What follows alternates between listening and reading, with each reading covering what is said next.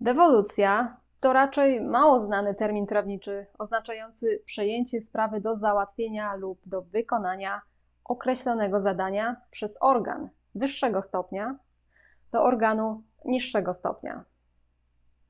W Polsce o dewolucji mówi się najczęściej w kontekście administracyjnym oraz takim, który tyczy się podatków.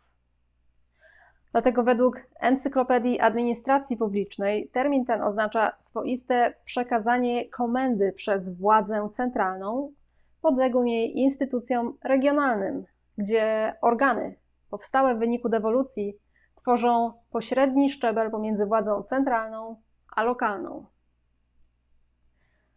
Dewolucja różni się od federalizmu, ponieważ organy powstałe na skutek dewolucji nie są suwerenne.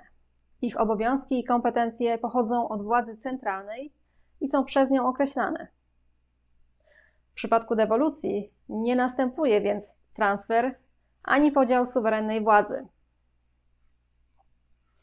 Innym przykładem dewolucji jest przekazanie przez Parlament Brytyjski części władztwa ustawodawczego na rzecz Parlamentu Szkockiego.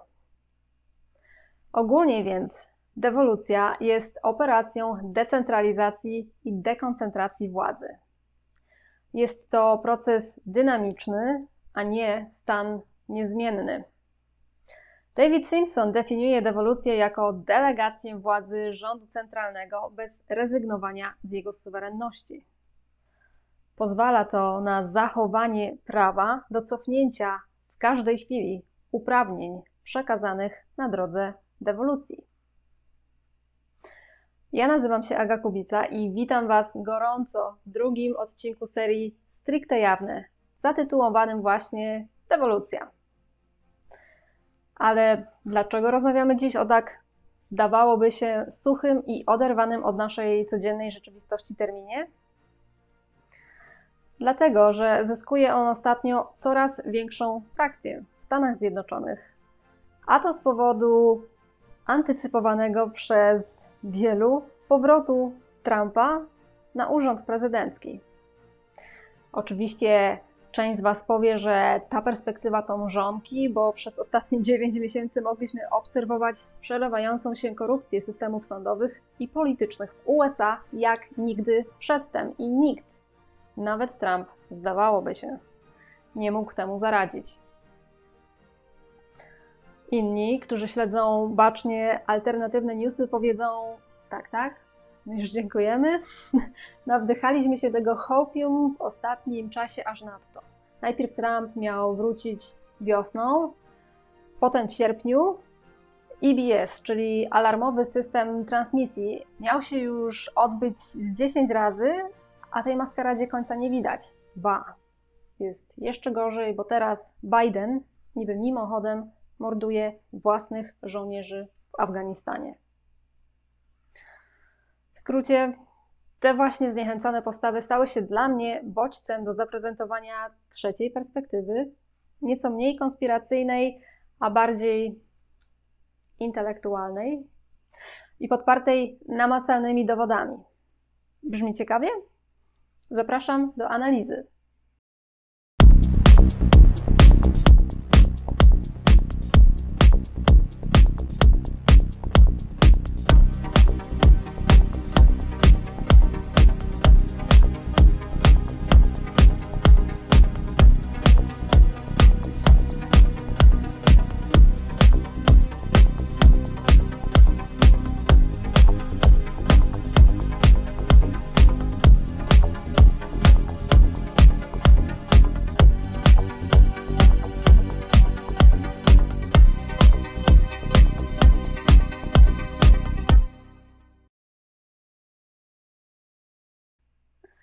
Koncepcja dewolucji w kontekście obecnej sytuacji w Stanach została wzięta na warsztat przez anonimowego teoretyka, który opublikował całą serię artykułów na ten temat na substack.com.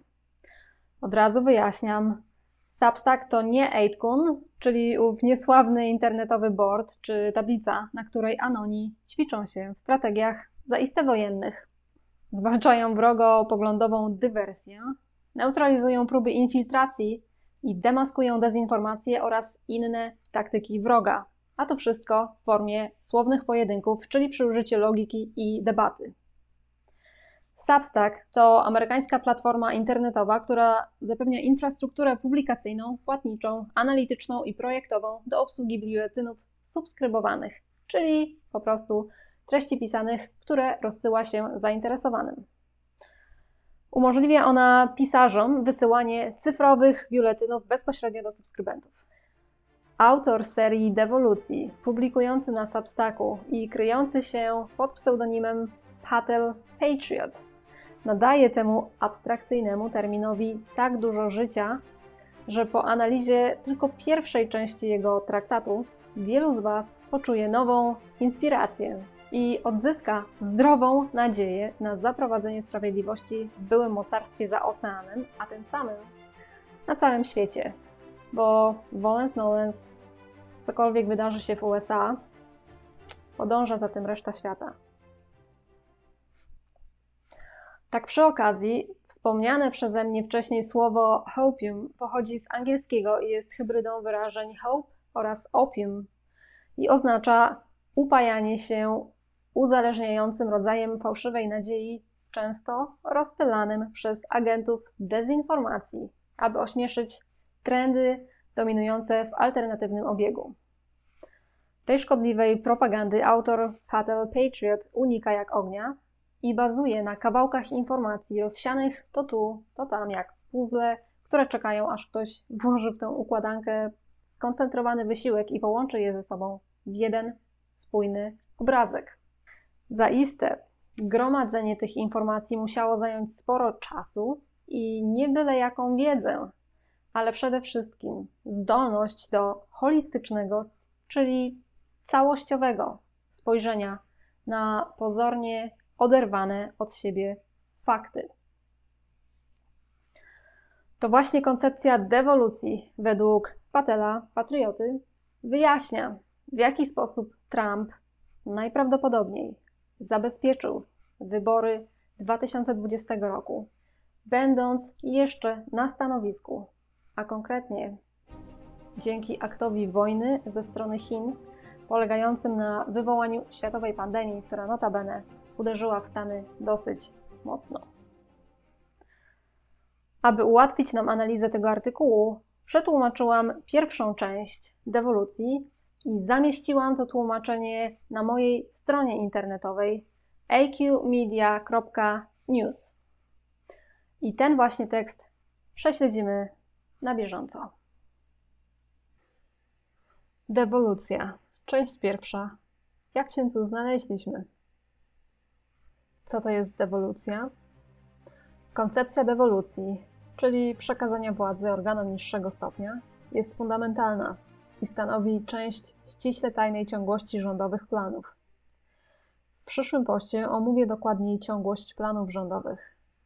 W międzyczasie zapoznajcie się z tym artykułem z Newsweeka, napisanym przez Williama M. Arkina i w amerykańskiej wersji opublikowanym 18 marca 2020 roku, a po polsku zatytułowanym Stan wojenny w USA i opublikowanym 4 kwietnia 2020 roku.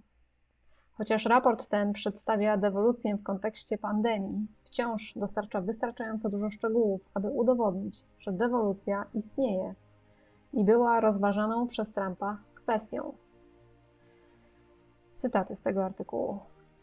Istnieją już ściśle tajne plany awaryjne dotyczące tego, co wojsko ma zrobić w sytuacji, kiedy wszyscy konstytucyjni sukcesorzy, czyli następcy prezydenta obejmujący po nim urząd w kolejności opisanej w Konstytucji USA, zostaną ubezwłasnowolnieni. Ponad 3 tygodnie temu wydano rozkazy gotowości, aby przygotować te plany, nie tylko w celu ochrony Waszyngtonu, ale także w celu przygotowania się na możliwość wprowadzenia jakiejś formy stanu wojennego. Według nowych dokumentów i wywiadów z ekspertami wojskowymi różne plany o kryptonimach Oktagon, Freejack i Zodiak są podziemnymi prawami zapewniającymi ciągłość rządu. Są one tak tajne, że zgodnie z tymi nadzwyczajnymi planami dewolucja mogłaby obejść normalne postanowienia konstytucyjne dotyczące sukcesji rządów w ten sposób, aby dowódcy wojskowi mogli objąć kontrolę nad całą Ameryką. Koniec cytatu. Artykuł został opublikowany 18 marca 2020 roku i stwierdza, przeszło 3 tygodnie temu wydano rozkazy gotowości, aby przygotować te plany. Oznacza to, że w lutym 2020 roku Trump nakazał wojsku przejrzeć i przygotować ciągłość planów rządowych. Myślę, że oś czasowa jest w tej kwestii sprawą kluczową. Zwróćcie uwagę na artykuł dotyczący teorii marginesowej postawionej przez senatora Toma Cottona i jego daty. Teoria ta, mówiąca, że wirus pochodzi z Laboratorium Bezpieczeństwa Biologicznego, pojawia się mniej więcej w tym samym czasie, kiedy Trump nakazuje wojsku przygotowanie schematu ciągłości planów rządowych. Dziś wiemy, że ta teoria jest niemal na pewno prawdziwa. Można bezpiecznie założyć, że wywiad wojskowy był już wtedy świetnie w tym wszystkim zorientowany, mimo tego, że Trump wstrzymał się z publicznym oświadczeniem, że widział dowody na to, że wirus powstał w laboratorium aż do 1 maja 2020 roku. Wokół pandemii COVID-19 krąży wciąż mnóstwo dezinformacji i dzieje się tak celowo. Czy był to wypadek? Czy była to broń biologiczna? W zależności od platformy społecznościowej, z której korzystasz, możesz nawet nie mieć pozwolenia na zadawanie takich pytań.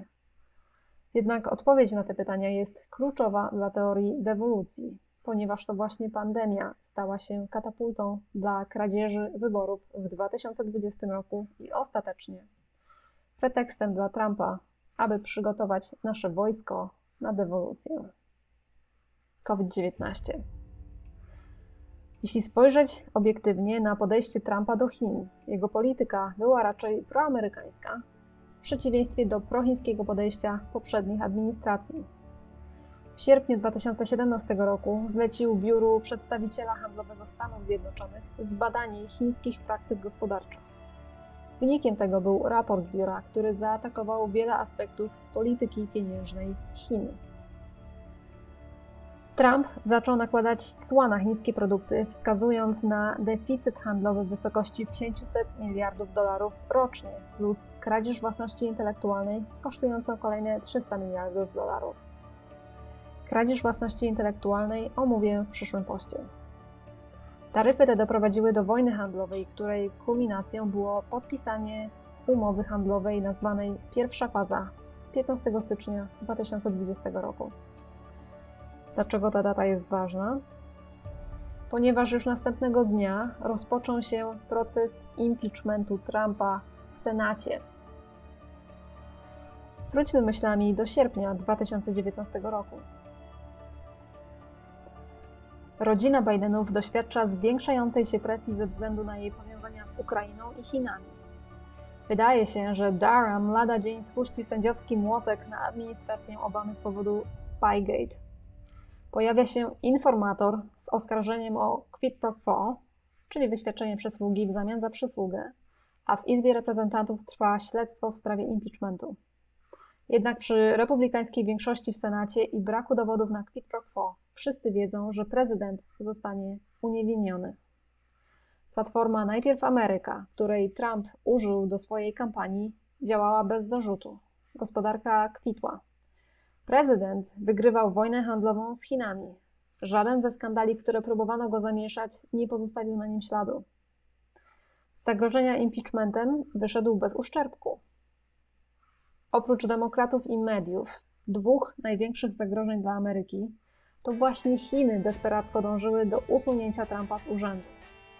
Chiny faworyzowały opcję prezydentury Bidena i, jak można się przekonać, dzięki znaleziskom na laptopie Huntera Bidena, miały otrzymać udziały w administracji Bidena.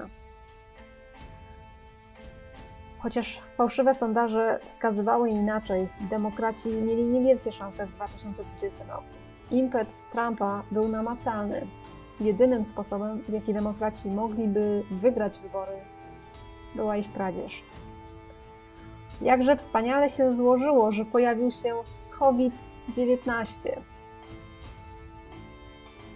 Sami możecie zadecydować, czy przeciek był zamierzony, czy nie, ale co powiedział sam prezydent Donald John Trump?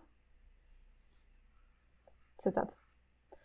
Przemawiając w środę do dziennikarzy w gabinecie owalnym Białego Domu, Trump powiedział: przeżyliśmy najgorszy atak, jakiego kiedykolwiek doświadczył nasz kraj.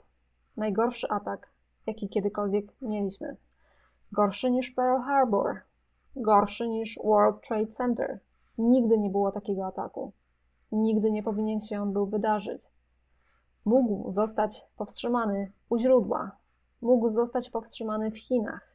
Powinien był zostać powstrzymany u źródła, ale nie był. Przeżyliśmy najgorszy atak, jakiego kiedykolwiek doświadczył nasz kraj. Wybory. Wszystko, co dotyczyło wyborów w 2020 roku, było kontrowersyjne. Urzędujący prezydenci nie zdobywają głosów tylko po to, aby nie zostać ponownie wybranymi. Obama miał o 3 miliony mniej głosów i został ponownie wybrany liczbą niemal 66 milionów głosów. Trump zdobył dodatkowe prawie 12 milionów głosów i przegrał, uzyskując łącznie ponad 74 miliony głosów.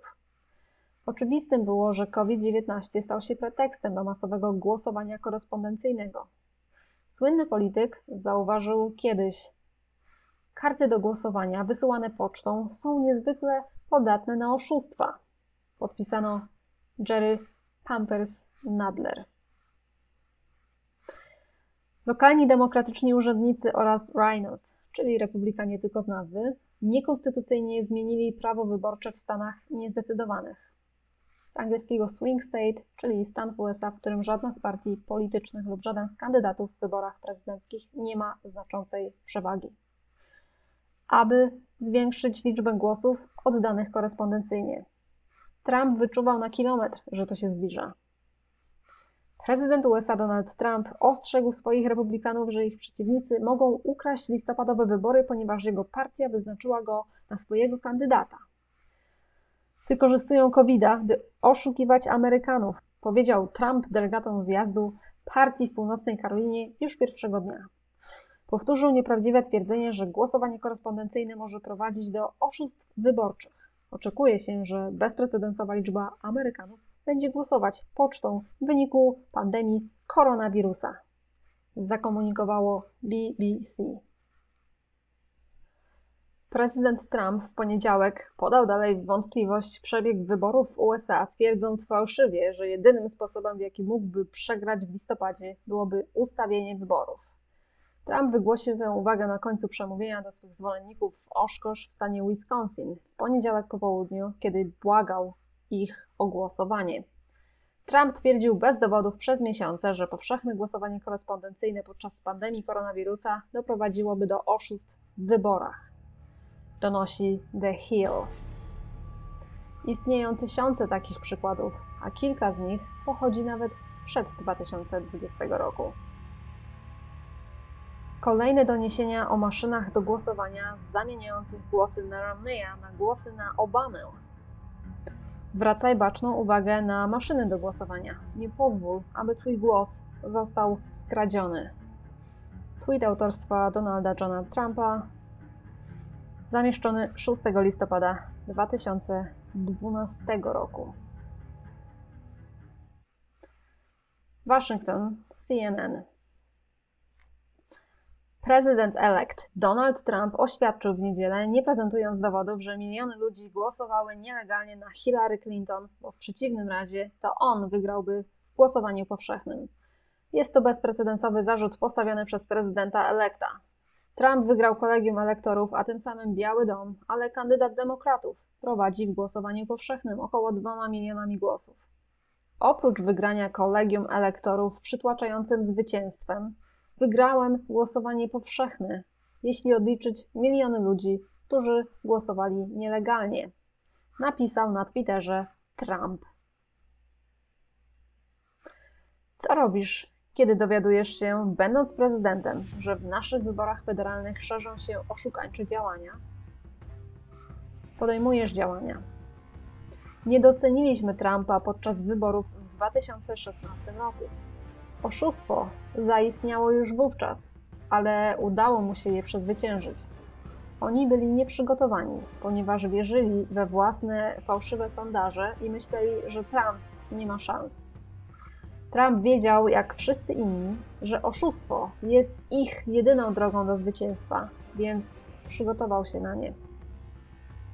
11 maja 2017 roku powołał prezydencką komisję doradczą do spraw uczciwości wyborczej. Sekcja numer 3. Misja. Komisja, zgodnie z obowiązującym prawem, bada procesy rejestracji i głosowania stosowane w wyborach federalnych.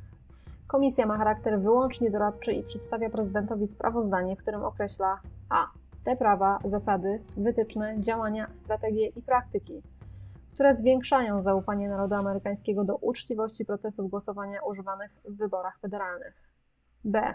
te prawa, zasady, wytyczne, działania, strategie i praktyki, które podważają zaufanie Amerykanów do uczciwości procesów głosowania używanych w wyborach federalnych. Oraz C. te luki w zabezpieczeniach systemów głosowania i praktyk stosowanych w wyborach federalnych, które mogą prowadzić do nieprawidłowej rejestracji wyborców i nieprawidłowego głosowania, w tym fałszywych rejestracji wyborców i nieuczciwego głosowania. We wrześniu Trump podpisał rozporządzenie wykonawcze nakładające określone sankcje w przypadku zagranicznej ingerencji w wybory w Stanach Zjednoczonych. W listopadzie 2018 roku stworzył Agencję do spraw cyberbezpieczeństwa i bezpieczeństwa infrastruktury. 16 listopada 2018 roku prezydent podpisał ustawę dotyczącą Agencji do spraw cyberbezpieczeństwa i bezpieczeństwa infrastruktury. Ustawa ta podnosi rangę misji dawnej Dyrekcji do spraw ochrony i programów narodowych Departamentu Bezpieczeństwa Wewnętrznego, czyli DHS, oraz powołuje do życia Agencję do spraw cyberbezpieczeństwa i bezpieczeństwa infrastruktury, czyli CISA. CISA jest odpowiedzialna za ochronę infrastruktury krytycznej narodu przed zagrożeniami fizycznymi i cybernetycznymi, co jest misją wymagającą skutecznej koordynacji i współpracy między szerokim spektrum organizacji rządowych i sektora prywatnego. W grudniu 2019 roku Trump stworzył Space Force, czyli siły kosmiczne. Czas urzędowania Trumpa opiszę szczegółowo w przyszłym poście, ale te jego działania oznaczają, że Trump rzeczywiście podejmował prewencyjne kroki w celu powstrzymania oszustwa wyborczego. Nasza teoria. Prezydent Trump z pomocą wojska Stanów Zjednoczonych złapał naszych zagranicznych przeciwników pomagających demokratom w oszustwie wyborczym. To coś więcej niż zwykła korupcja i skandal. To jest wojna. Bidenowi pozwolono objąć urząd, ale to nic nie znaczy. Wszelkie wyrządzone szkody mogą zostać i zostaną odwrócone. Oni zwyczajnie grają w zabawę w dom. Ich czas na urzędzie doprowadzi wyłącznie do tego, że jeszcze więcej osób zażąda powrotu Trumpa. Biden nie ma żadnej znaczącej operacyjnej kontroli nad wojskiem, omówię to w przyszłym poście, które nie pozwoli, aby spotkała nas jakaś realna krzywda, podczas gdy pole bitwy jest przygotowane na wszelakie nadchodzące rewelacje. Jeśli spojrzycie na działania, jakie Trump podjął przed wyborami, zobaczycie, że był przygotowany na wszystko, co mogli byli zrobić demokraci. Nasz wywiad wojskowy, siły kosmiczne, monitorował i zarejestrował prawdziwą liczbę głosów. Wierzę, że audyty otworzą wszystkim oczy i w ten sposób wszystko się rozpocznie. Jeśli Trump znał faktyczną liczbę głosów, dlaczego nic nie zrobił? Dlaczego nie widzieliśmy żadnego prawdziwego dowodu na oszustwo wyborcze? COVID zmienił wszystko. Kiedy Trump oznajmił, że COVID był atakiem, stwierdził stanowczo, że był on gorszy niż Pearl Harbor. Gdyby prezydent Donald John Trump posiadał informacje na temat tego, że demokraci ukradną wybory z pomocą Chin, z pewnością uznałby to za wypowiedzenie wojny. Czy sądzicie, że Trump by na to pozwolił? Czy nasze wojsko pozwoliłoby Chinom zainstalować marionetkowego prezydenta? Przygotowaliśmy się do dewolucji po zgromadzeniu informacji o wycieku z laboratorium i aktywowaliśmy ją między 3 listopada a 20 drastycznie. Już za późno, kolegium elektorów zagłosowało na Bidena. W konstytucji nie ma precedensu prawnego, aby można go było przywrócić. Bla, bla, bla. Znajdujemy się w zupełnie bezprecedensowej sytuacji. Gdyby wojsko wystąpiło jutro i pokazało wam ostateczny dowód na to, że Chiny pomogły demokratom w kradzieży wyborów, czy powiedzielibyście: no cóż, nie ma na to precedensu. Czy możesz wskazać przydzielony mi gułak?